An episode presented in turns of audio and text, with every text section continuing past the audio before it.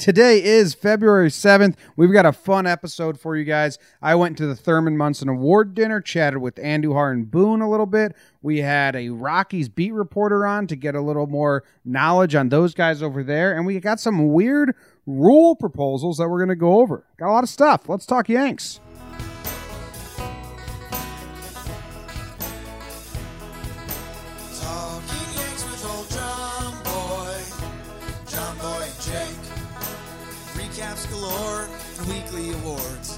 Stat lines, steaming hot takes. Your Yankees news with these two fine dudes. It's time for Talking Yanks. Talking Yanks with old John Boy, John Boy and Jake.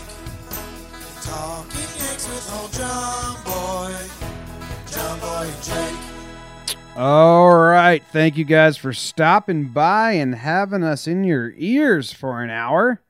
My name is John Boy. I'm coming to you from New Jersey. I got my co host, Jake, coming to you from Denver. We're here to talk a little Yanks, have a little fun, make this offseason pass by as slow as possible. It's going so slow. This episode is brought to you by three super cool people. We got Albert Grazi, Jake. Albert. Both Alberts are on the Patreon now. Welcome, the Alberts. Edmanuel Rivera, who may be listening as he's delivering mail right now. He's a mailman. Mailman, I told him, like, that's the number one job you need audio entertainment. Walking around delivering mail, driving, maybe. Matt Donovan, and that's it. Those are our most recent Patreon subscribers. We appreciate you guys. $2 a month. You get a chance to win two jerseys a month from affordablejerseys.com. You get video access, live access. You can join the chat and talk to us while we record. We have some future things for spring training we're going to try and do for just the patrons. So go to patreon.com slash talking yanks if you are interested in supporting us and getting a couple benefits for doing so. Jake, how are you doing on this fine Wednesday evening? Hey Jim, I'm all right. Pretty spent, long day. Uh, we got some snow in Denver again, so um, any anything that I wasn't working on was me chasing an animal in about six inches of snow, which was honest honestly got me pretty good. Um, and yeah, just just living the dream, being the kid. How you doing? I'm good. I'm worn out. It's been a fun day. We're we're uh oh, I think we said last week we are starting to prep our mini episodes that'll drop next Wednesday, next Tuesday maybe, I forget. So you and I have been doing ton of content, a uh, ton of recording. It's going to be it's to be good. We're prepping for spring training now. I'm excited. But yeah, late late in the day here and we've got a lot going on. Off a big day yesterday cuz I went all the way to New York City. I drove all the way to that damn city. Mm. And What was uh, going on in that city, Jim? we were they were honoring Thurman Munson, giving out some awards in his name. So it's pretty cool. I- there?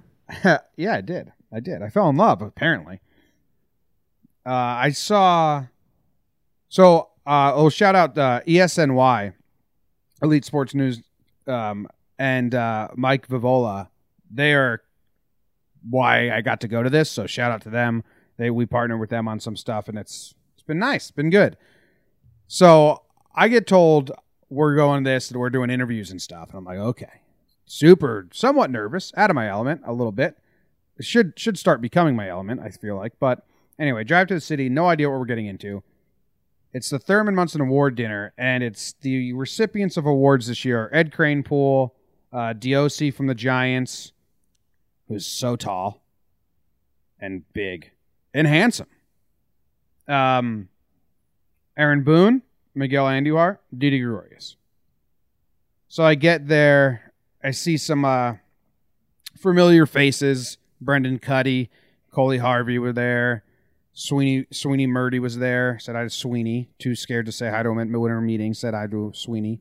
Nice. Um, yeah, it was good, but it's uh, it's weird settings, man. Like it's this tiny room with maybe five rows of four seats, and everyone's kind of just like milling around, kind of awkwardly. Sure. Anyway, only two of the five recipients were there at the beginning when they started doing the press conferences. So like Boone got up and talked to the crowd, then DOC got up and talked to the crowd, and that was it. They didn't really say anything at all. And then after that, it's just Boone stood on a platform and each media group like took turns going up and saying hi. Uh, so we like waited in line and stuff, and same with Andujar, and then Andujar showed up, and then Didi showed up later, and Kranepool showed up later. Um, so it was good. I got some audio. I don't know. Do you have any questions, leading thoughts, or you want me to just keep explaining? I don't know. We, you you explained a situation. You're not giving us any of your emotions or anything. That's what this show's built on. That's that's normally all we talk about when we're leading into an interview or something. I still got nothing from you. I, I mean, I'm I'm a shy person, which I think some people would be worried about. I also don't want to like storm in there and act like an idiot or blow up the place. Like, kind of want to be able to do this in the future. So I was trying to be cool and and calm collected. Mike, he's done this a ton, so he he was all gung ho and knew what he was doing. But it was weird because the event, the PR guy, like the currency for the PR team is the picture of all the award recipients, right? Right. So they do that. They take a picture with Boone, DOC, Diane Munson. Is it Diane or Diana? I don't know. I'll say Mrs. Munson. Uh, and then Andujar gets there. So we go to talk to Andujar. And as soon as we talk to Andujar, like, oh, we need him for a second. They pull him away because now they need a picture with everyone there because now Andujar's there. All right. So then I talked to Andujar, shook his hand. Uh, it was like very, very lotiony or clammy. Not sure. Mm. But that's when I realized Andujar is just as out of his element as I am. Right. Like dressing in a suit, being in this weird little room at a hotel, talking to like reporters. Like that's not his element. It's a baseball field. My element's being alone in my room looking at a computer screen. So I was like, ah, this is something here. Me and Andy are both deer in headlights. Uh, I got to ask him a question. I'll play the question a little bit. So then we go over to Boone and we're waiting in line for Boone. And Mike's got this game, which I tweeted out playing like Wheel of Fortune. And everyone's asking Boone the same questions like Harper, Machado, the home run, the home run. I can't believe people still go up to him asking for the home run as if that, as if they're going to bring that soundbite to their audience and their audience is going to be like, Oh, good. Yeah. We great. got it. We got it. They, we finally heard about Boone's thoughts about his home run in 03. Isn't that ridiculous? I don't know. I think it's just like you don't do any prep or whatever. Anyway, we get up to Boone. We start this Wheel of Fortune game. He guesses one letter. The PR guys, we got to go. We got to, we got, we need him for a second because now Kranepool showed up and they need the picture of the group. Sure. So then we talked to Boone. I'll play some audio from that. And then Didi's there. And I fell in love with Didi, but there's no pictures of that. Didi was the most well put together human I've seen in a long time. Just suit, haircut, smile. Like I never realized I had a crush on Didi until I saw him in person in a, in a fitted suit. One one of the yeah, more you didn't, you didn't realize the game, man. yeah. Didi doesn't just happen. Didi doesn't just grow on trees. Didi doesn't just roll out of bed in the morning, man. That's I know. uh It was it was nuts. I was like, whoa, Didi's dapper. he's the shortstop for the New York Yankees. He speaks 25 languages. Yo, actually, I had the most. I, I had the most like Didi. I thought I could go and have the most natural conversation with, and he I didn't get to ask Didi a thing because the time we get up to Didi, he's standing there. No one's around him. We go to walk up to Didi, and the PR dude is like, "We need him. We need him," because now they need the full picture with Didi. it's like Jesus Christ, what's going on here? Tough. he was he was like i don't he was really like he was like pulling us off stage he wasn't having fun and actually interesting tidbit that no one will care about hit the kid that was working for the the main pr guy i recognized him i was like who the fuck is that kid who is that kid and then i realized he lived with me for a summer we hosted him as a baseball player remember those kids that lived with us How about that? Yeah. yeah. Yeah. Jimmy Murphy, pitcher. He's in the Orioles system right now. So so when you go up to ask the questions, you really get like one or two questions in, and it's like a turnstile, like a revolving door. And one guy from MLB Network recognized his face. I can't think of his name, but he was there, and he was with his huge camera and the MLB Network mic, and he was like behind mm-hmm. me. So I was, I- I'm not gonna hog time. So I went up to Andujar, and I had, I had one question. That's all I could really have the time for. So here it is. Quick question the call up. What's the history there? How did it start, and are you using it in 2019 as well? So I, I'm talking about the hand motion. If you, Right. Yeah. Right. Esa fue una cosa que salió así eh, con Gleyber y yo y nada, yo dije que, o sea, llámame, yo hacía así, llámame si quería he, si quería un he. That actually started between Gleyber and I. So uh, it was just a joke that we were kind of telling each other that if, if one needed a hit, that he could call the other, and that's how we started doing that one one to the other. Worked out well. You gonna keep it up in 2019? Or are you gonna think of something new? Es- dile que voy a hacer, yeah, yeah. Staying with it? Nice. Thanks, man. He was pretty. He was like, "Nah, it's my thing now." So, uh, I, I I posted the little video because when I asked him the question, his smile grew. I think it was the only like non. Hey, are you glad you haven't been traded? I think those were all the questions before Yeah. I got on stage, and I was Been like, "Hey, what's working that?" on your defense. yeah, yeah, yeah, shit like that. And I was like, "What's that hand dumb hand signal you do? That's cool, huh?" Yeah. Um, but I told you on John Boy and Jake Radio today that later on, me and Andy were just standing next to each other. right. and, like just talking. I didn't know that the camera guy was rolling for that because I tweeted out the GIF, and I, yeah, we fell in love. I think. We're- Yeah, I mean it's it's whatever. I mean I think it's more of a I don't want to say make a wish situation. You think But- Andor wished to meet me? No, no, no, no, no. I think he thought like this was your this was your wish. Like, oh, let me I'll be nice to this kid in the corner. I'm not sure why why is his hair going gray so early? Yeah, let right. me let me throw the arm around this uh, around this kid. It's like, Yeah. hey, I'm I'm older than you, sir. I mean, I, that about sums it up in my brain as well. Yeah. that's that's how I had the encounter the same exact way. Like, whoa, this is crazy. Why is he talking to me? Yeah. No, but Uh, in, in English, Andujar and I had a conversation with no mics, and he said he's been bored of the off season. He's ready to get back with his boys. So it was a pretty it was a pretty deep combo we had. wants to play baseball and not get dressed up and ask ridiculous questions. Yeah, I'm telling you, he he he was happy that I didn't ask him. You happy you didn't get traded? Because I think that was what all the questions were. Good. So then Boone's answering a ton of questions. Me and Mike go up. I, sh- I put the video on Instagram and Twitter of the Wheel of Fortune game, which I beat him in. Uh, I cheated. Mike was telling me, you know, if you have it, give him a beat. I was like, what? Let Boone win?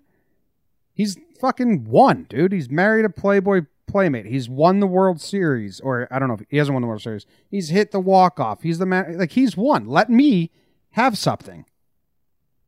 You're that guy. I did cheat and got it. But then Boone stepped aside. I had some questions lined up, just some fun uh, history stats. One I was wrong on. You'll hear it. Here it is. Here we go. Your old teammates, Mussina and Mo, they just got elected in the Hall of Fame. Do you know your, your stats first, those two guys? Um, I, I could guess. All right, give me a guess. I know them. I looked them up. Mo is maybe one for two. One for two, correct. Two. Moose. Moose. Moose. I got a homer off of. I know. Um, and I think it's. I think it's pretty good. Yeah. I wouldn't be asking you if it was bad. Maybe. How many at bats? 15? 14 at bats. 14? I'll say uh, five for 14 with a homer. Seven for 14. So 500 off of the. Uh, Take the that. there you Yeah, go.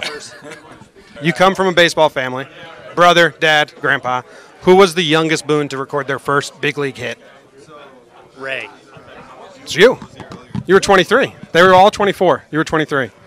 But the next question is No, I was 24. oh, so the internet lied to me. I got got. All right.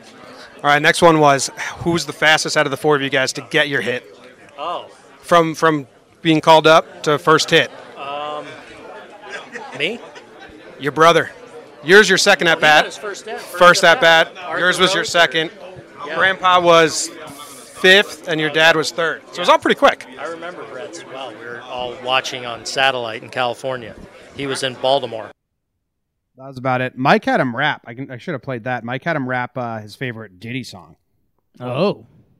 Yeah, I didn't, I didn't have the audio, but uh, yeah, that was basically all the time I had. I didn't want to pepper him with the same annoying questions everyone else was. He he seemed kind of happy to not talk to like do that instead. Sure. But I got lied to on the I got lied to on the baseball reference. Actually, I just didn't do enough research.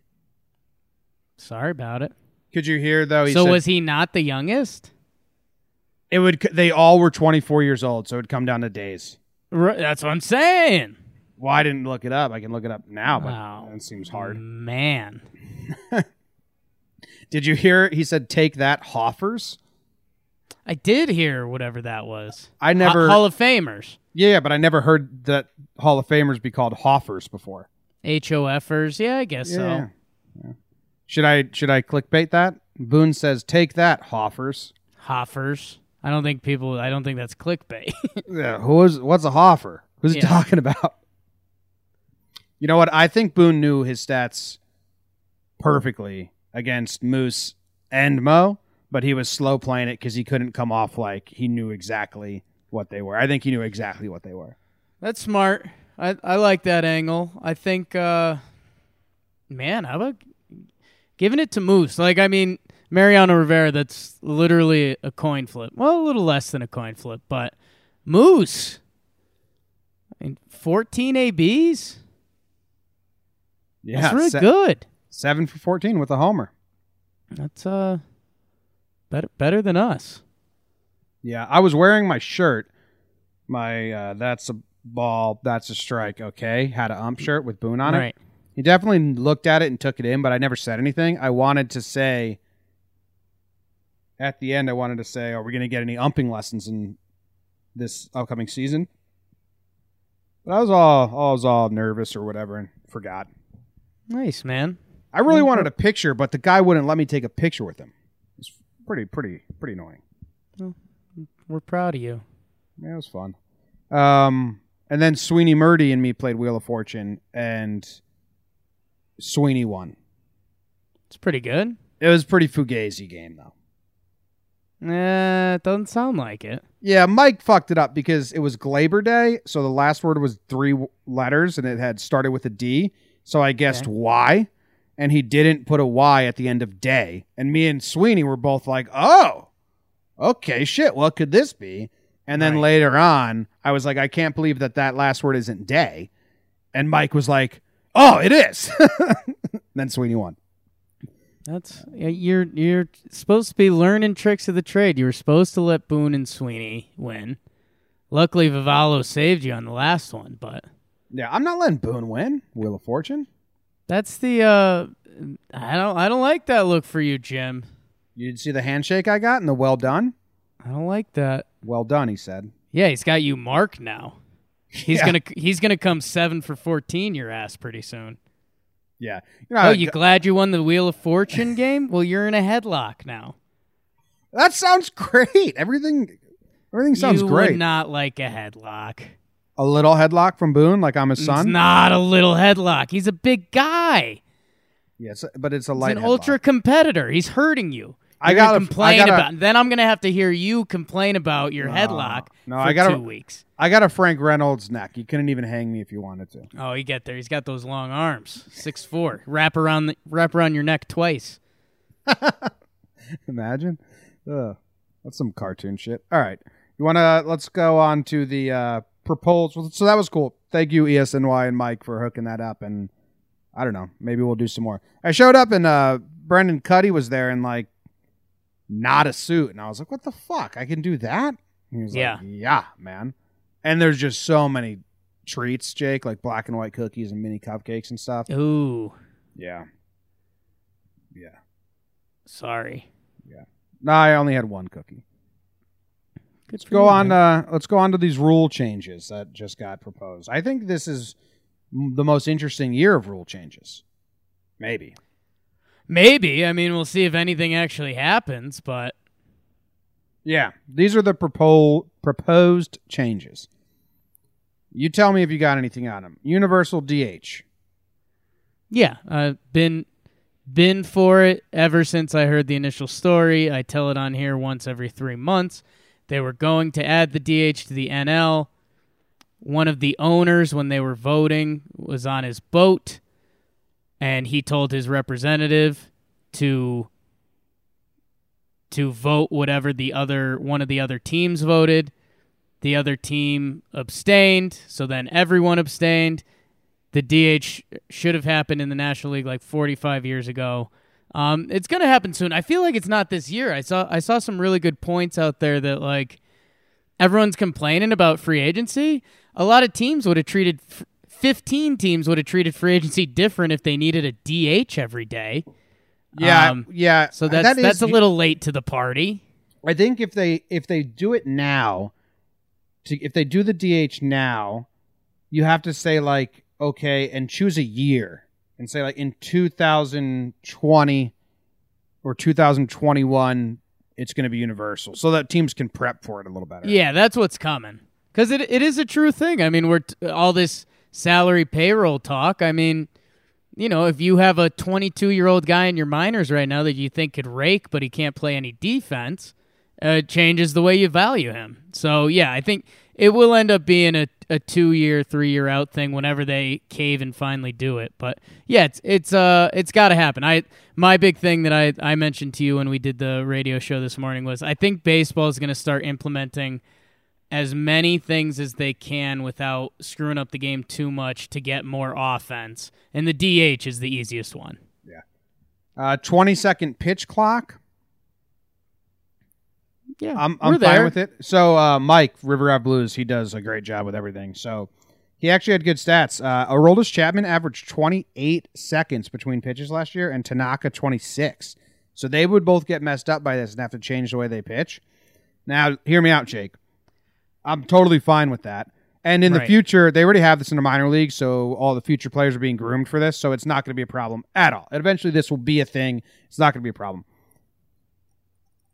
Chapman taking 28 seconds is all about the drama of a save. Yeah, You know what I mean? Like, it, just imagine, just picture any old Chapman save, and it's just like you milk it for the moment to grow. I feel like, like I can't think of many closers that are like Mark Buehrle out there just grabbing and going. Cha- Chappie milks it at the end. There's a couple grab and go closers. Chappie milks it, but I think more importantly, um, oh, when he labors, he labors hard. Mm-hmm. Um, like when when Chappie can't locate his fastball, he takes a while out there. It's kind of like the the machine is doing inventory on its body. Like, okay, what what was off that last pitch? Okay, goes through every motion. Plant the left foot, plant the right foot, bring the hands up. Okay, let's throw this. I'm sweating pretty hard right Yeah, now. yeah, it's dripping. It's dripping. It's dripping. The next one is draft penalties for tanking. Basically, if there's a threshold of how many games you can lose. If you lose more than that, then you start your draft picks start going the other way.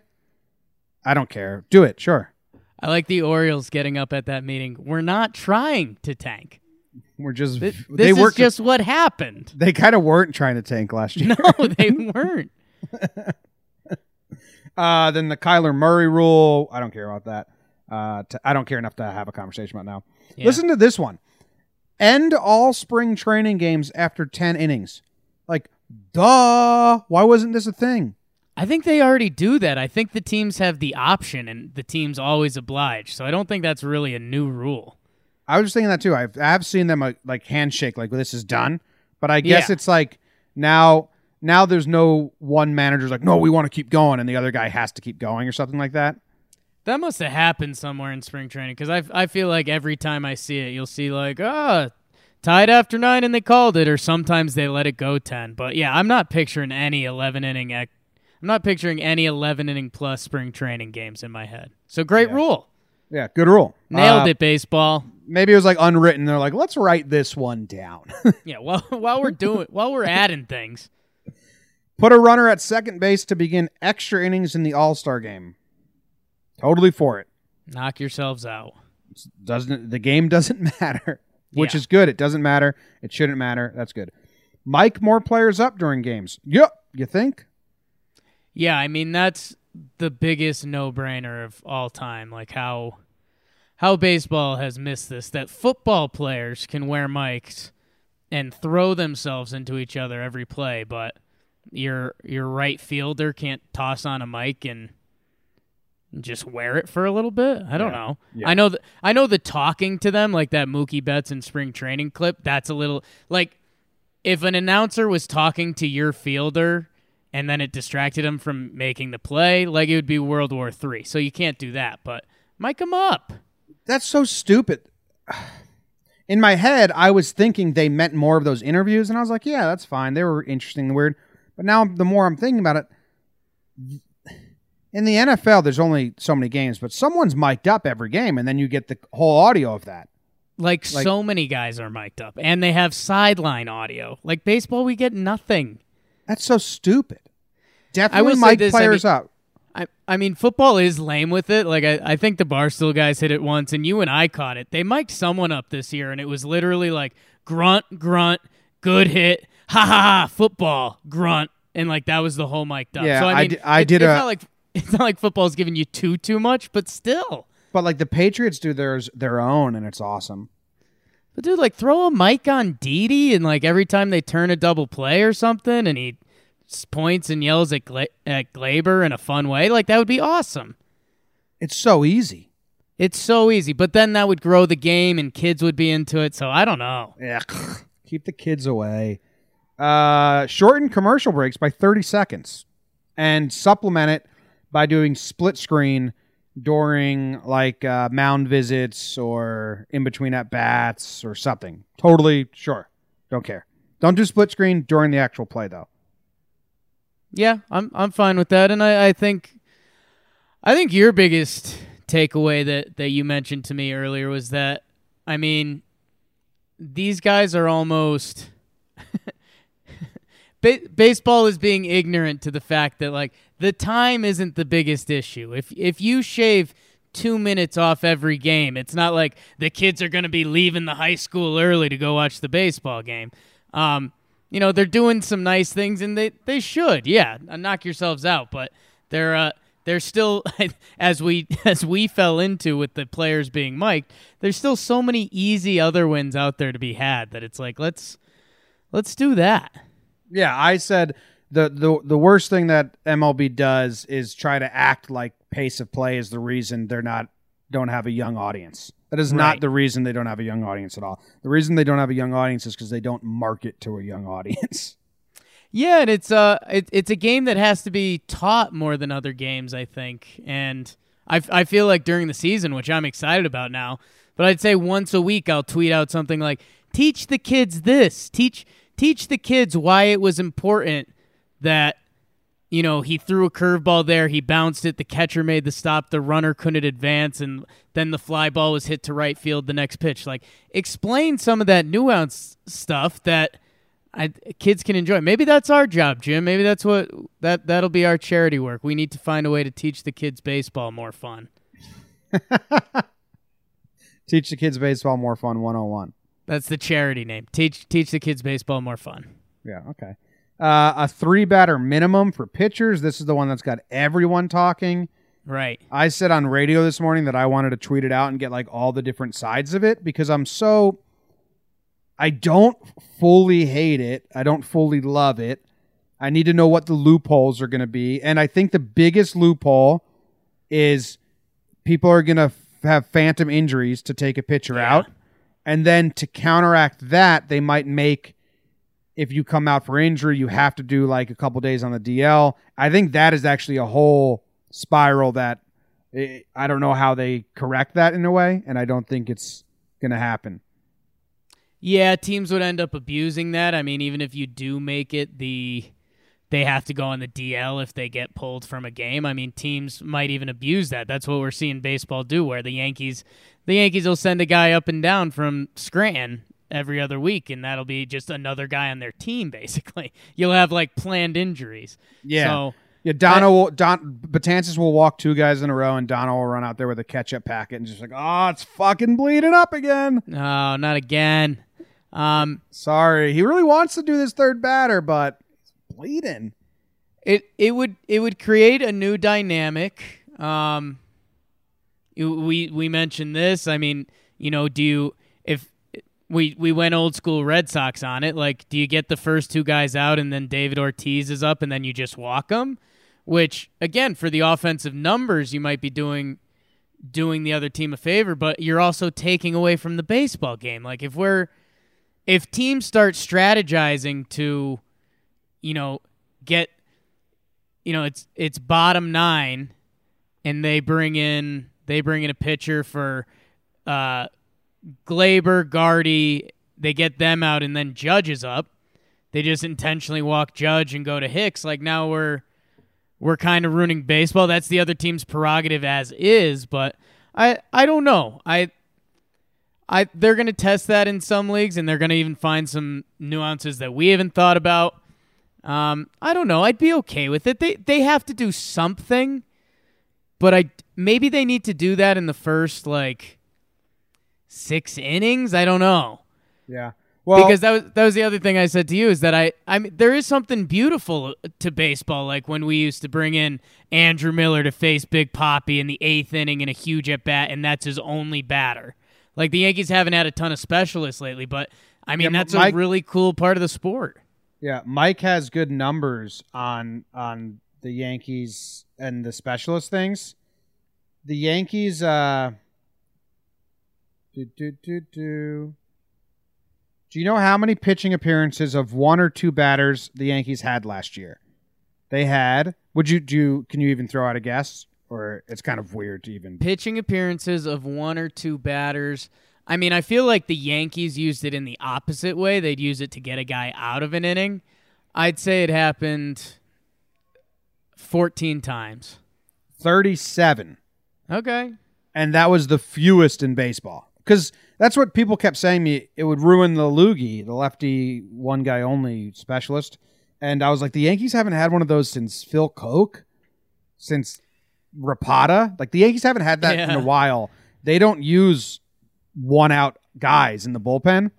And uh, so I, I didn't know this, but yeah. So Mike from River Ave Blues has the facts to back it up.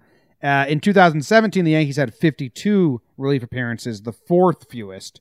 Um, um, yeah, so that I don't think it would really harm the the Yankees that much. And uh, Mike also says that both sides seem to be for this, so it might be happening. So that's interesting. Yeah, I mean, end of the day, it probably doesn't change the game a lot. I mean, it's it's something to have some old man conversations about, but yeah, It is Right. kind of like if you're explaining baseball to someone and you're like, this pitcher can't throw a strike right now. He's Rick Ankiel out there. Like, Right. why is they leaving him in? And then you got to be like, oh, well, you ha- he has to face three batters. Your friend would be like, that sounds a lot like a schoolyard rule. yeah. and it does. So, I don't know. I'm, I'm pretty split. I, I after after discussing everything, I'm leaning that I kind of don't like it. Uh, they're reducing the amount of mound visits, Jake. It was six. They want to reduce it to four in 2019 and three in 2020. The Yankees were the worst abusers of mound visits in 2017, and last year they never really got hurt with it. They figured it out. Gary figured out how to just like communicate without doing a mound visit.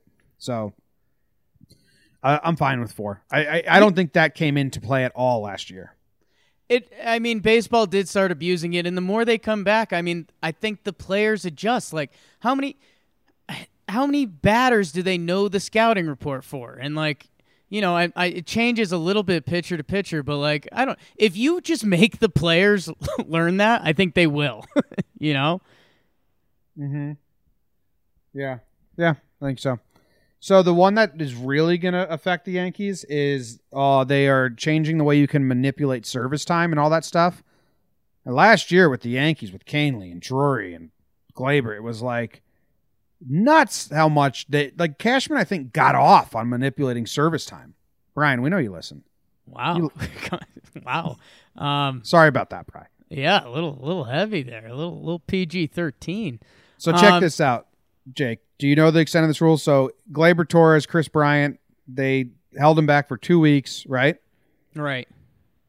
Now they're proposing that if a rookie finishes top three for Rookie of the Year, Cy Young, MVP, Reliever of the Year, then that negates the how no matter how many games he played, that counts as a year of his service time. Also, even if he's just a World Series MVP or a Championship Series MVP, so he could be a September call up and then make the playoff roster or, you know, August 28th call up Right. and then make the playoff roster and be an MVP in the Championship Series or the World Series. Yeah. And now it's a full year of service time. yeah, just that that September call up you were saving to be your World Series MVP. Um, Well, it's not Yeah, likely, but it, it's still rewarding if you help your team crazily in your rookie year. You're it counts as a full. I like this. yeah, I, a lot of these rules are going to change a lot more than that in the coming years. That, that's I think that's tip of the iceberg, but we'll see. They want to they want to do a 26, 26 man roster, but only allow twelve pitchers, which the Yankees would hate because that means you have a five man bench, and and only and only seven relievers. Do you care if they add roster spots? No, I would like a, I would like a twenty six man because then you could do a six man rotation, but don't get, make it don't make the Yankees have five bench players and you have got three players that are doing nothing, just hanging out. Yeah, or match them up on different days. Rest players. We saw how much the Yankees like to do that. Um, yeah, I don't know how I feel about it. I feel it's it's almost a cop out for the teams. The teams have been trying to make it more player expansion. Like, I don't know, adapt better. Yeah, yeah. Don't Uh, don't only have guys in your bullpen that can throw fourteen pitch innings. you know, Yeah. They want a 28 man roster limit in September, which that's fine. Call up whoever you want, but you only have 28 guys to play with. I don't care about that. Yeah, or maybe do something like if you're because the rule was to initially benefit lesser teams. Like maybe if you're under 500, you can have 30 guys or something. Like That's cool. that that was the whole nature of the rule, right? I think so. I think I think li- lessening it saves the MLB money because you know you call a guy up, you got to pay him uh, big league bucks, and he gets benefits for life and all that shit. True, but I mean that's on the team to do that. Yes. Well, that's just proposing these rules. Yeah. Yeah. All right. It's interesting stuff. Last year, I don't think they were nearly as interesting as this year, but baseball's looking to change, and uh, they should change some things. Like, I totally agree. The game of baseball is awesome. It's beautiful. Obviously, we love it, and for the most part, the on the field play should stay exactly the same.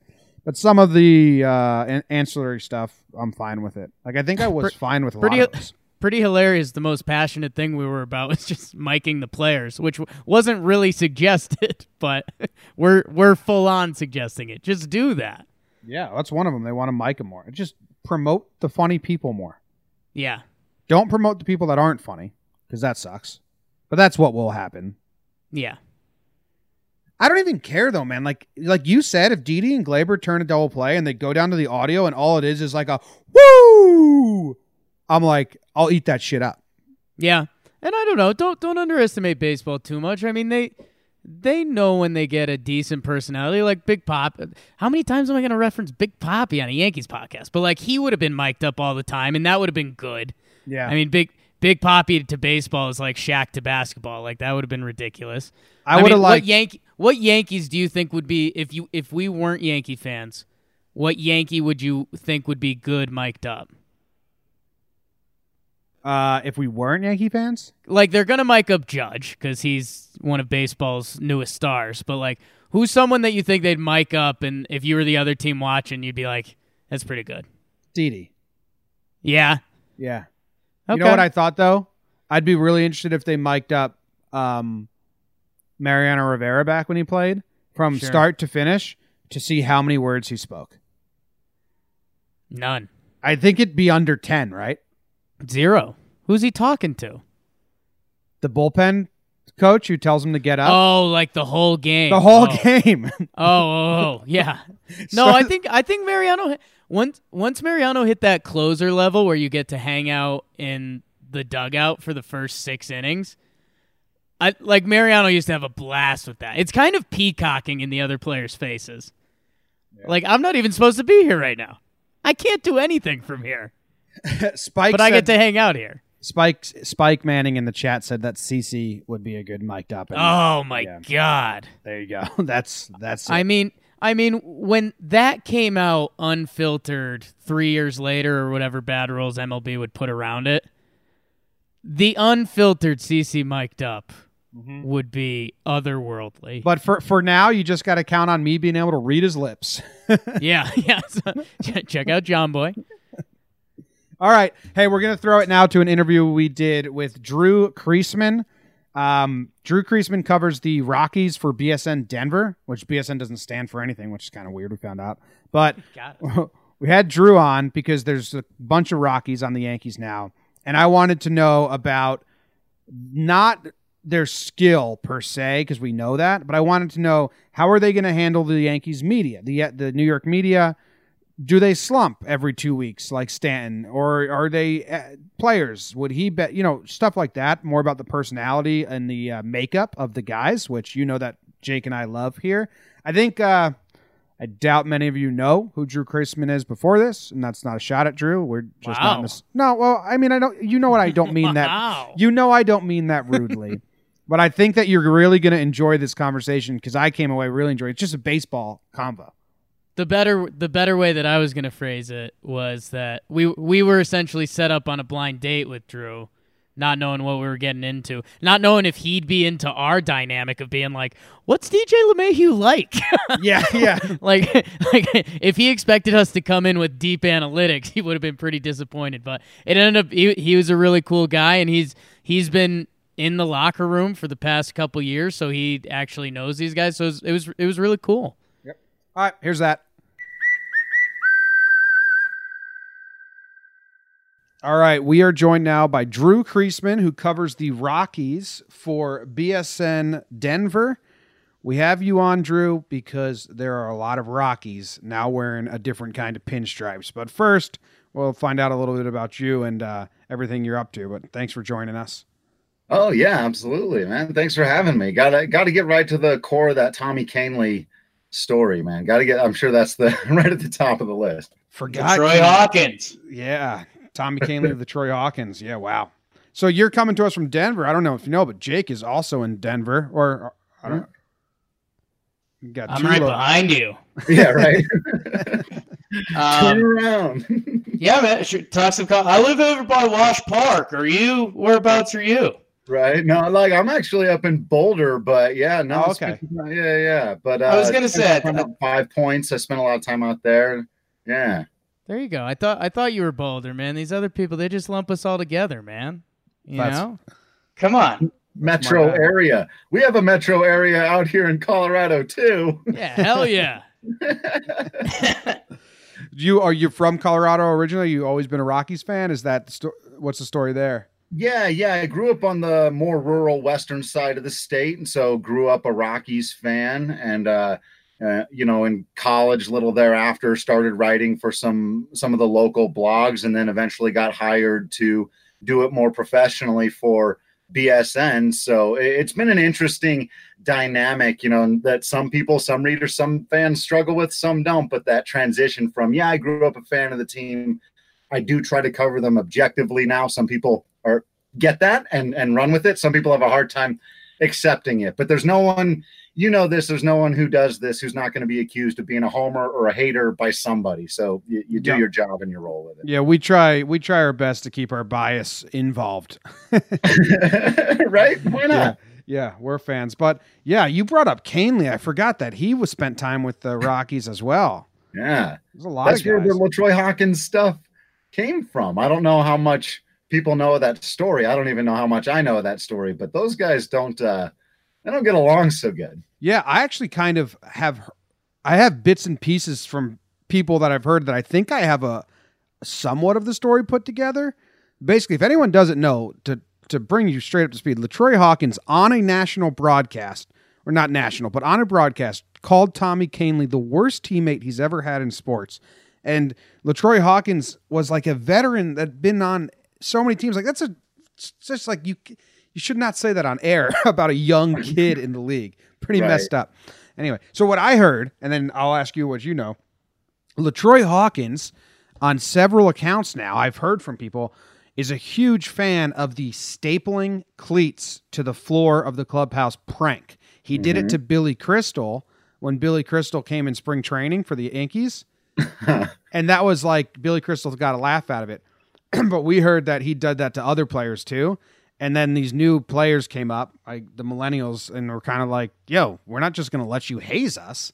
And when Kahnle pushed back on Hawkins, they it, Hawkins was like, "What the fuck? Let me haze you." That's the what. That's what I know it as. I don't know if you got anything different. the this the details maybe uh can change but that's that's the long and short of it i've heard a couple other different types of hazing that may have gone on none of which uh, i'd like to repeat because i got to go to that clubhouse pretty often but, um, That's funny. yeah yeah i think it basically came down to latroy hawkins like to haze the young players and these guys coming up now uh don't you know they'll wear a pink backpack but don't put weird stuff in my locker Yeah. you know, don't staple my shoes together. Don't cut up my jersey. Mm-hmm. You Yeah. know, Yeah, don't, don't start getting into my bank account with stuff.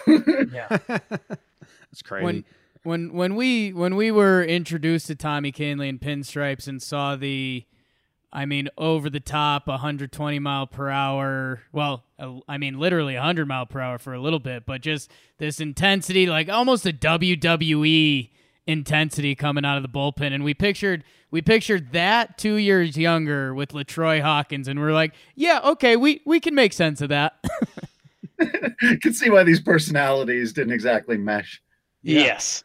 Tommy Kahnle's a, a rare example of a Rule Five draft pick that didn't get returned. The Rockies Yeah. took him from the Yankees because he had like command issues, and he stayed on your roster all of what was that 2013 or 14, something like that.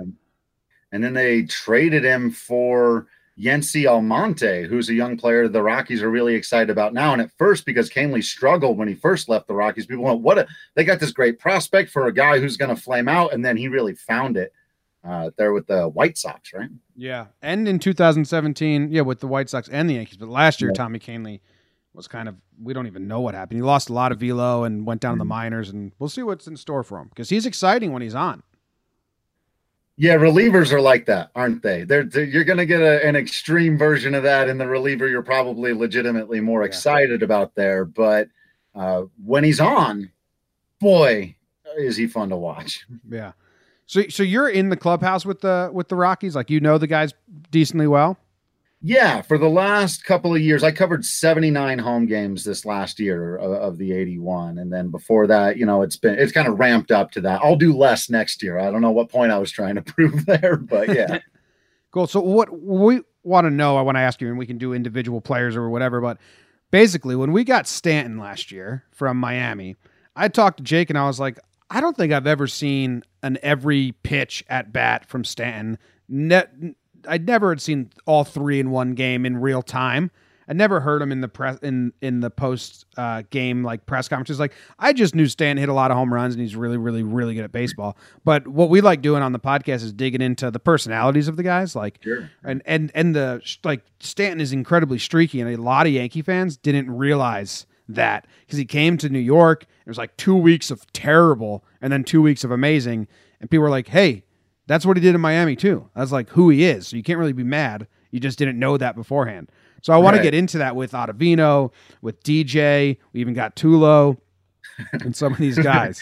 it could be a lot to unpack with uh with Tulo. Um yeah, there, there are some really interesting nuances to Adam Ottavino. He's a super smart guy. He's really into the analytic movement. He's big into doing a lot of research on like his own numbers, and he'll go and tell other guys, "Hey, when you throw this pitch in this quadrant, you're getting X number of ground ball rates." Like he's into all that kind of breaking it down. It's like a Mike Mussina, Brandon McCarthy type. Yeah, yeah. And um, but on the field, there are definitely a handful of things you should know. Yes, he's going to make a lot of seasoned hitters look stupid, and that's going to be fun. And he's going to strike out a lot of guys. He has a tendency to get wild, and that tends to come at, at some inopportune times. Uh, I don't, I don't know if they're planning on having Gary Sanchez catch Adam Ottavino. Yeah, he'll be there. He's good. But that could be uh watch out for that. I wouldn't be surprised if halfway through the season they're looking for a a, catcher just to come in late in games because it, that slider's not easy for catchers to handle any more than it is for a lot of hitters to handle. He stacks up a lot of wild pitches, and if he's walked somebody, it, it can it can really snowball on him because he's slow to the plate. Guys figured that out about halfway through the season. Ryan Braun started stealing bases on him. okay. So I, I talked to Adam about that after the end of the year. He's like, I got to fix that. It can't just be an automatic. You can walk to second base on me. And it got to the point where where it was there. So the wildness and the not keeping guys on base can be a problem, but only if he lets guys on base, which also doesn't happen. Very Yeah, often. it sounds similar to Dellin Betances a little bit. We got uh, right, so right. maybe maybe they can similar control issues. yeah maybe they can take a class together on that and they'll just you know go Right. through it f- together. Can I- That'd be nice. Can Can I ask you? Because I I mean I've I've actually I've been out in Denver for like two and a half years now, so I'm I'm I'm not a not a local, but I I've been catching up on my rocks, trying to go to as many games as I can. But um, I'm I'm trying to relive it because I, I feel like I've known Ottavino. He's he's a guy who's shown talent through the years. But you kind of you dig through his baseball reference and you see some really nice years. You see some years that you kind of go eh, and then like I mean. This this guy was one of the most coveted relievers this year, and we everyone saw the slider and all the videos and everything. And the year before that, the guy had a 5.06 ERA, which I mean, you you can't measure everything with relievers in ERA, but I mean, statistically across the board, his K rate was down a ton. Uh, his WHIP was one six. So I guess was there a big change from 17 to 18, or has this just been a progression of a mix of testing different things and injuries, or what? Yeah, there there's a few different theories on that. One is, as you kind of mentioned there, he was still kind of coming off of a Tommy John surgery, though he had pitched well the final season right before 2017, the year you're talking about, where he was just awful. Uh, the way he describes it, he developed bad habits over the year. He just couldn't get his uh, command locked in. He was leaving stuff over the plate. He can be a little home run prone. That's the last thing too. When he does get hit, it can be the home run ball. You, people don't string together four or five singles and, and score like that Yeah. on Ottavino. It's he makes a mistake and and you, you hang your head in that moment. But some people think just but but you're gonna like this part. What what he owes the transition from 2017 to 2018 was spending some time at home back in New York.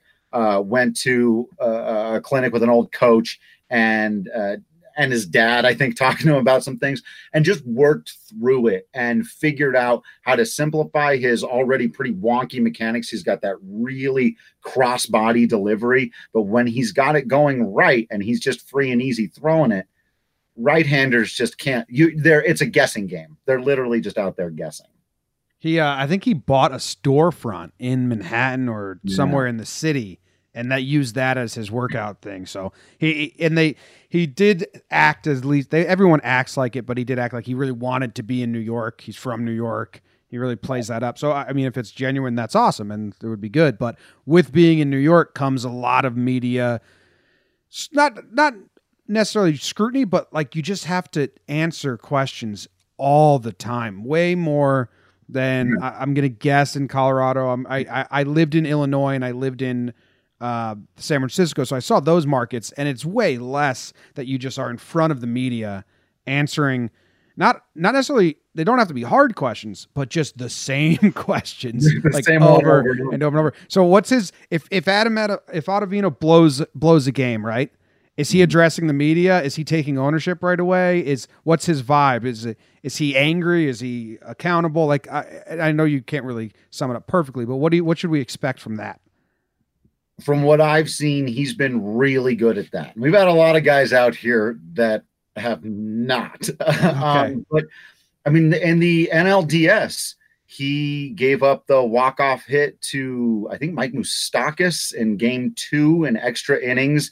He, he had him down to uh, two outs. He had two strikes on him. He thrown him a bunch of fastballs in a row. His best pitch is the slider, but there's a guy on third. He didn't want to dirt it. He left a fastball right over the middle of the plate. Moose single to right ball game, and but he came in uh, and he and he he didn't yell and scream. He didn't get mad at anybody. He said, "I didn't make my pitch. I thought, you know, he struggles. If I hit my spot again, he he, he was real calm about it. He's a uh, an introspective guy for sure, and he's not one that you know. We've got some guys out here. For example, the closer of the Rockies are left who just set the record. Wade Davis, if he blew a save, we might not see him for a couple of days. That's funny. So he was the eighth inning guy uh, Right. for majority of the time there. I don't think he's getting eighth inning appearances in New York. I think I think Betances and Britton are ahead of him with Chapman on the ninth. You think that's that's I mean he's got to know that coming in, but Do you think he's going to be itching to be that guy? Is he? We were talking earlier about how we think Betances eventually is going to want to be that ninth inning guy. David Robertson left New York because he wanted to be that closer guy. You think Ottavino is going to handle being the sixth inning guy, seventh inning guy a little, little differently? Yeah, I think so because you guys have like the second coming of Dennis Eckersley, and you it's a, it's a ridiculous bullpen. Whatever you're doing out there, I don't know. Uh, yeah, uh, it's I, I think he he's smart enough to look around and see the level of talent because he's never been a closer. He's closed. He's picked up saves when you have to. You know how Yep. that works over the course of a season, but uh, he is only for a very short period of time in his career. Right after Latroy Hawkins, actually, by the way, when Latroy Hawkins got hurt, uh, Otto stepped in for like ten straight saves, and then he went down with TJ, and he hasn't. He's just never been that guy. So I think he'll be ready and, and used to that. Is, is it ever? Is it ever? I, I know we got a lot of guys to cover, but is it ever? I know I. I'm I'm going to tag you in a tweet after this that I crafted up that was incredible about Adam Ottavino's slider. um, I, you'll you'll you'll see why in a little bit. But what is? I guess was it ever frustrating when a guy has the ability to use a pitch like that? Are, is, are there ever moments that he gives up a gopher ball and a fastball, and you're just like, I mean, is it almost is it too much of a fan reaction to be like, well, should have thrown the slider? I, I I think it can be. It's certainly tempting anytime he gets hit on the fastball because you know his slider, when located well, just can't be barreled up. But he can hang the slider too. And and and honestly, the the home run ball that he gives up is when he doesn't finish the slider and it just hangs in the middle of the plate. And the guy was not guessing fastball because even then you, you can be stuck. But if if it hangs there, uh, it gets hit really far. There you go. Let's pivot to uh, DJ because the Yankees picked up DJ LeMahieu, twelve million dollars for what is it? Two years, Jake? Yeah, two years, two years, 24 twelve. mil. 12 mil.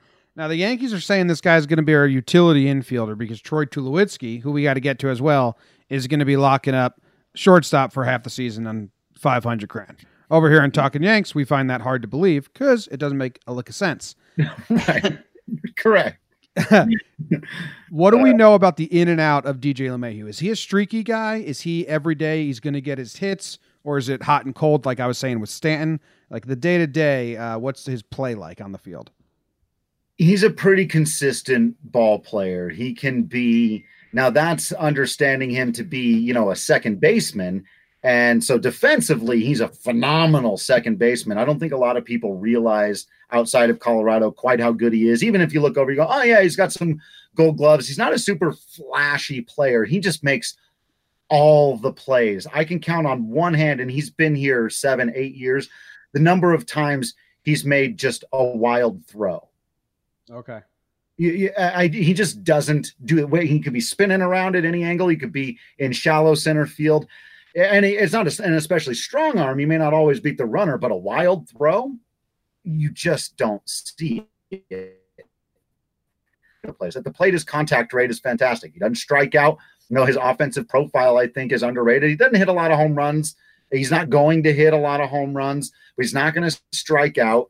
Uh, he he's really good at bat manipulation, so he can hit the ball to all fields. Uh, I think people who are assuming his numbers will come down because he doesn't have the big outfield at Coors to to prey on anymore. They're going to be a little bit surprised. The guy can hit the ball in any part of the quadrant uh, of the plate that it's pitched. So uh, I think he's going to be just fine offensively. And one of the, the nice things is he is consistent. He because he's not a power strikeout guy, it doesn't come and go. He tends to put the ball in play a lot. I mean, we you got you have seen some of the craziest shifts in baseball uh, coming against LeMahieu, right? Right. I mean, I remember the Diamondbacks didn't play with a left fielder, which, which that was one of the craziest things I ever saw. I was like, if he pulls a ground ball just up the third baseline, he's going to have an inside the park home run. There was no one standing in left field. The, the left fielder was in straightaway center. Yeah, which is weird because he's such an oppo hitter, which is what they say the scouting report is. The Yankees like righties who'd let the ball travel so they can take advantage of the short porch. They saw that in this guy Luke Voit who came over. So looks like they're looking for him to do that.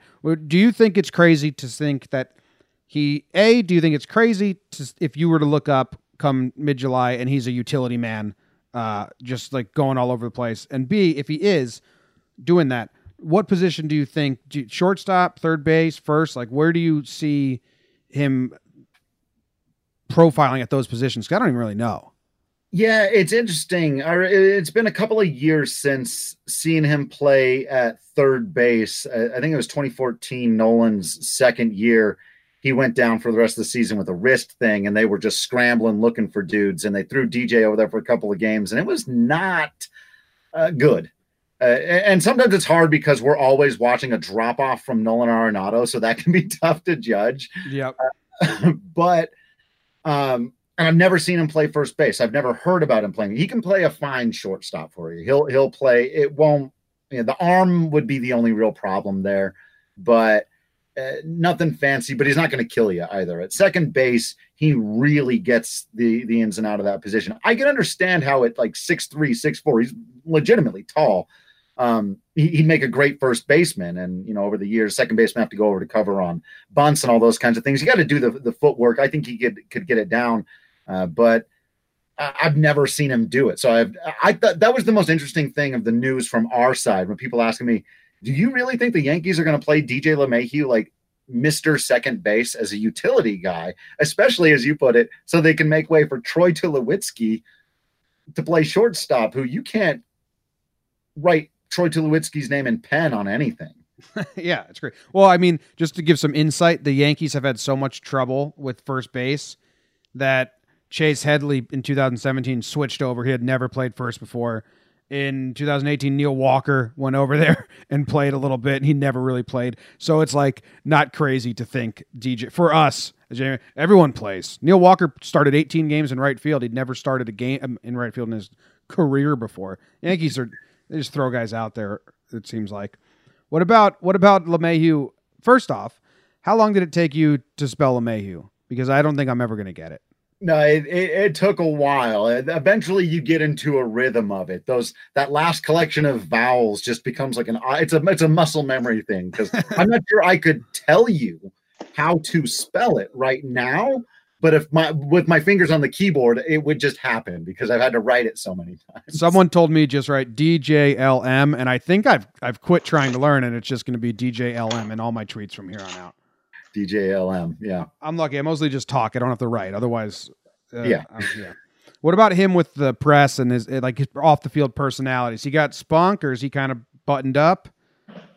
He, he's pretty buttoned up. You can you can get him fired up if if you want, if you have a good baseball conversation, but he's also like literally quiet. Sometimes he'll be saying important things, but you gotta lean in sometimes. And the more reporters are around him, it'll be interesting to see how he does with the New York thing because I don't think he'll shy away from it. I just don't know how they'll respond to if there's 25 people with mics around him and he's talking at this level and he's saying that you know we we had we got to play a little bit better out there i didn't have the best game but we pitched well we played good you know and it, you're like a little bit but then you'll see him get a big hit in a big game and get fired up and when he gets fired up everybody gets Okay, fired I like that. I like that. He, Yeah. he sounds he sounds perfect for New York. Just play it play it low key, and then if you if you have a big moment, yeah. well, there's a live up. fine line. There's a fine line between where you're so boring and you give nothing answers like Jeter that like no one even really listens to your post games anymore,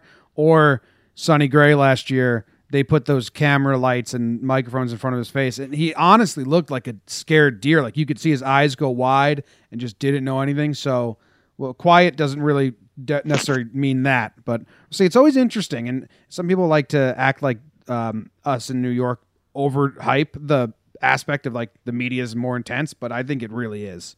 So we'll see. It absolutely is. We joke about it sometimes. I'll be like on opening day, I'm like, I won't see 70% of these people again until the 4th of July game. And then if they're in the hunt for a wild card spot. Hey, that's that's not true. You'll see me floating around by that right field bar. Um, so don't don't don't don't- yeah don't pencil me in. Um, I, I think we we got a segue um because as Jimmy mentioned the utility thing was was kind of bizarre for us because we as, as he mentioned Neil Walker stepped in and he did like a beautiful job. Neil Walker played a really good third base for us last Defense, year. And it was just- defensively, yeah. so I, I, I mean, we're interested if LeMahieu has the tools. You think it'll translate? It's going to be interesting. I think segueing it to Tulo, and we we can get into the glass aspects a little bit. We have Jacoby Ellsbury in the outfield, who we, you know, we're putting together the all glass team if you want it. Uh, Cosmo Kramer, the glass man. But I, I think I think what's interesting here is I mean, Tru- Troy Tulowitzki was a star of the game. Um, one of the best shortstops in the league, talented with the glove, with the bat. He obviously had the injuries catch up with him.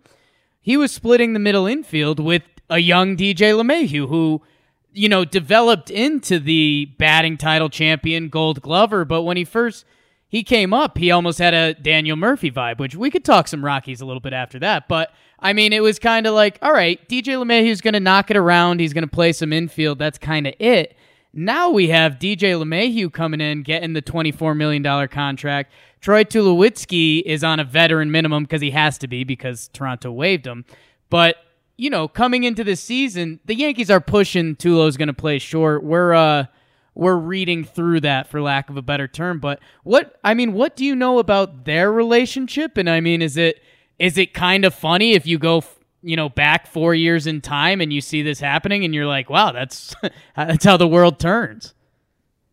It's it's pretty hilarious. There have been plenty of jokes. Not to jump too far into this, but uh, of course, with some of the rumors about the Yankees' interest in Nolan Arenado, eventually, there have been a lot of jokes of, well, they should just go. If you got problems at first base too, why not just sign Justin Morneau and you can recomplete the 2014-2015 Colorado Rockies. Yes. In fact, we had a special nickname for that exact group of players when it was Arenado, Tulowitzki, LeMahieu, and Morneau. They were known as the Coors Shield because that defense was insane. Um, Tulo and DJ get along great. Uh, by the way, Tulo and, and Nolan Arenado and Trevor Story all get along great. Those guys had spent a lot of time either in the minors. You know, people forget LeMahieu was a throw in in a deal that was mostly about Ian Stewart and Tyler Colvin.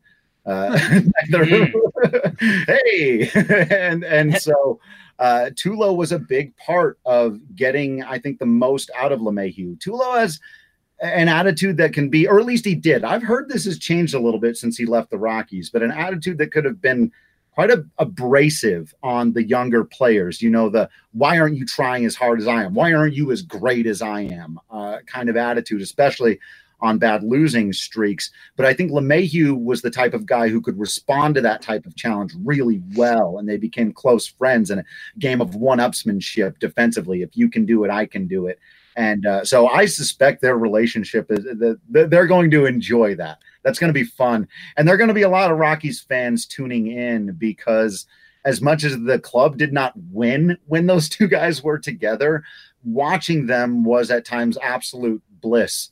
Defense when Tulo was at his best defensively, those guys were wizards. It was magic, man.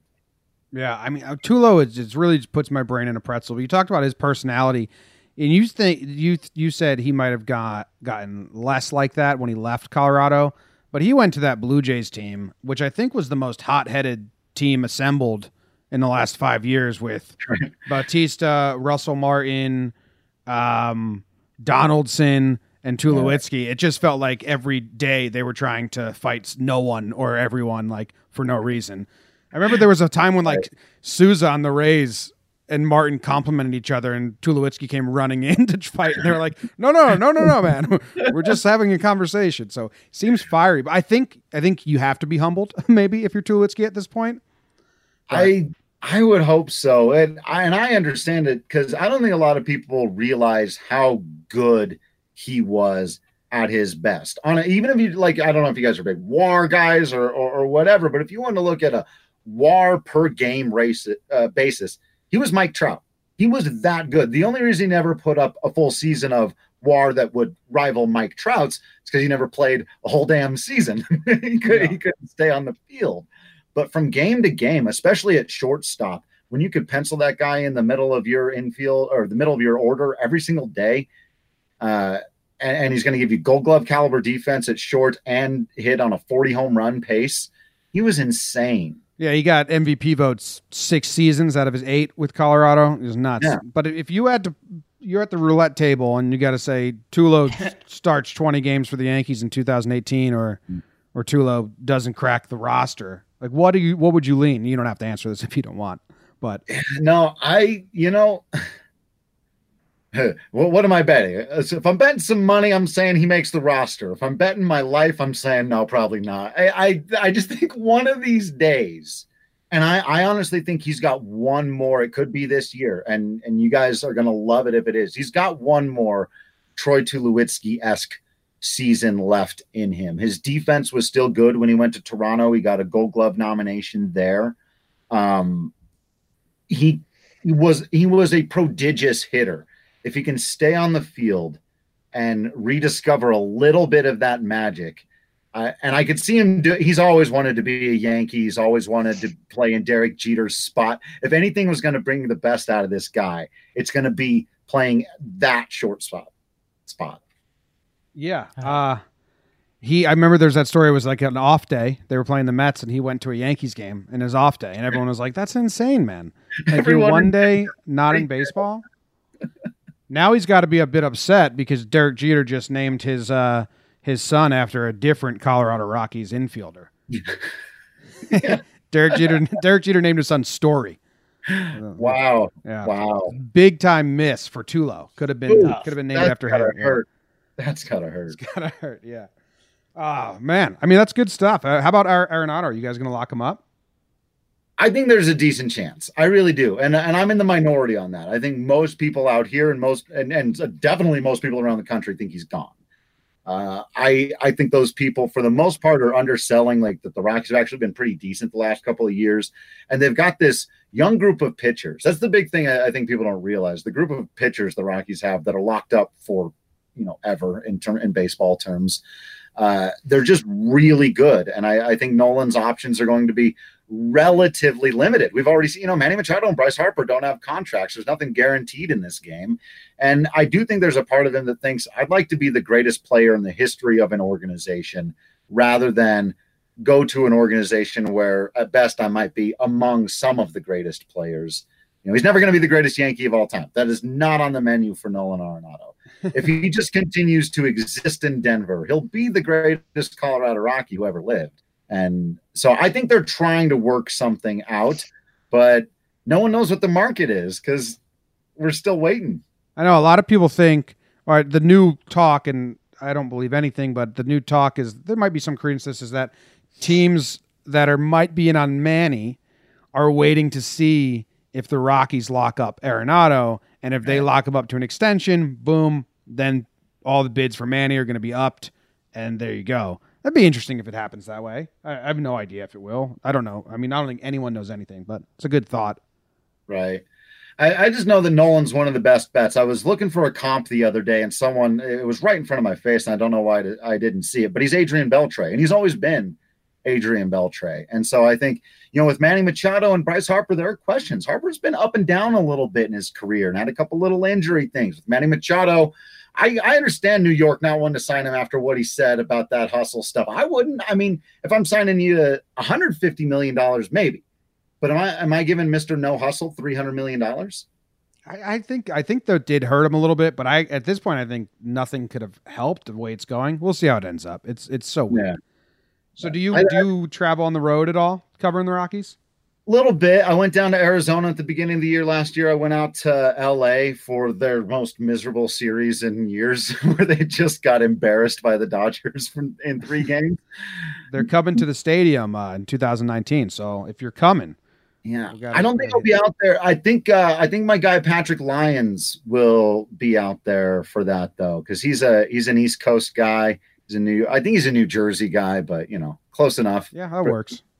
Uh, he might be out there for those. I will say one of my favorite baseball memories of all time. I was in New York in 2001 and was at the old Yankee Stadium uh, in a game against the the Blue Jays. I believe that was a big blowout. So there were waves going and people were chanting for Paul O'Neill. Was his is that his last year? And so everyone was just excited about. Uh, but being in that that old stadium, man, where you're like sitting on top of the field almost, and Lanty seats up there. An ocean Uh, nightmare. Baseball memories. Yeah, yeah, scary but memorable. Yeah, yeah. All right. Well, hey, we appreciate you coming on. It's good stuff. Good insight. I really like it. Uh, we'll keep in touch. Maybe we'll have you on during that Rocky series and uh, chat a little bit more. Oh, one. yeah, more- yeah. I'd, I'd love to ask you, have you guys on my podcast too, and ask you just a little bit about what the reaction there has been, or maybe once they've played, maybe a month into the season or something. Is it how you like an Otto and DJ and, and Tulo? How's this working out for you? Because I've seen some dis, dis different things online. Some fans seem super stoked on DJ. Some people were not happy, and I thought that was interesting. I think it was confusion all around. I think that's because, and I'm still confused because they're they're telling a story. Uh, not they're telling us Tulo is going to be the shortstop and DJ is going to be utility guy, and it's like anyone with half a brain has to know that you, like you said, you can't write Tulo's name in paper, and Gleyber can play shortstop, and then you have a Gold Glover at second, and that just makes so much more sense. So it's still confusion until we see how it plays out.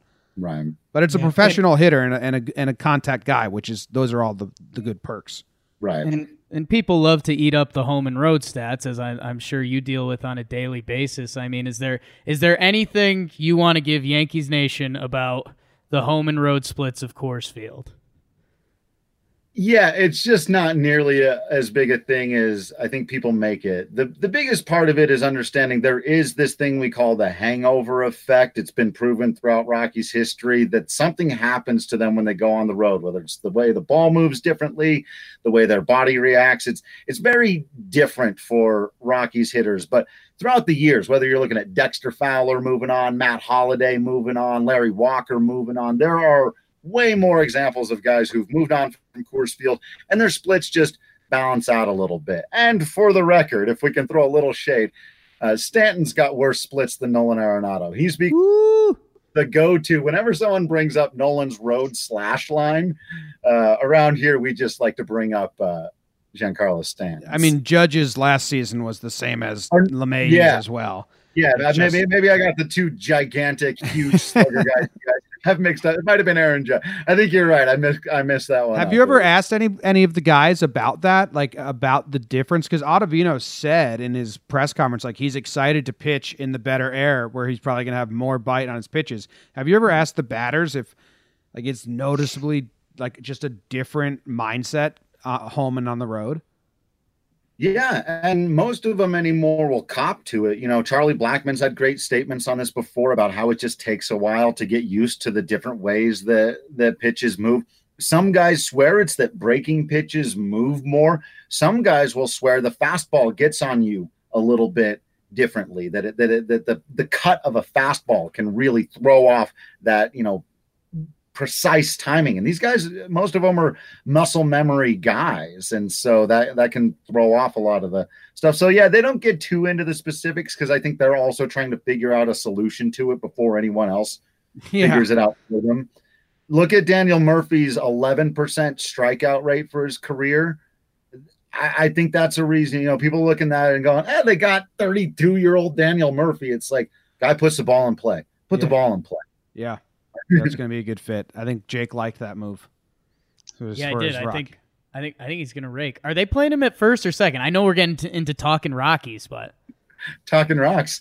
Uh, I think I think he's going to play first base, and Okay, they're going to go God. with some young guys at second. Yeah, they're they're not going to go from DJ LeMahieu's glove to Daniel Murphy's glove at second base. I think Murphy in his introductory press conference on the phone here even made a joke about that. He's like, "I think my days of being a second baseman are behind." me." I like that. One last question, and we'll let you go. if if we if we have any fantasy players that are listening, who's an up and coming Rocky sneaker, sneaker sleeper? they can- Sneaker. sneaker. the shoes. No, who's a sleeper they should look for? Or I don't know if David Dahl is still a sleeper. Be careful because he gets hurt. Okay. Yeah. Uh, speaking of Jacoby Ellsbury and Troy Tulowitzki, in fact, the new Rockies hitting coach, Dave Magadan, who'd been with the Red Sox and then the Arizona Diamondbacks, he compared directly David Dahl to Jacoby Ellsbury, but he's he's one he could be a 30-30 guy if he stays on the field. Uh, and, and we've seen hit, he hit like six home runs the last seven games of the season when the Rockies were trying to get into that final play-in game. A young kid with a ton of talent. So if he stays on the field, uh, go with him. Perfect. Hey, thanks, man. That was really fun. That was a good baseball conversation. I enjoyed it. Yeah, I love it. Love it. Let's do it again. All right, that was Drew Creasman. Hope you guys enjoyed it. Get to know the Rockies a little bit more. Now you know a little bit about their personalities and all that good stuff. Jake, any last words? Uh, no. Thank, thanks, Drew.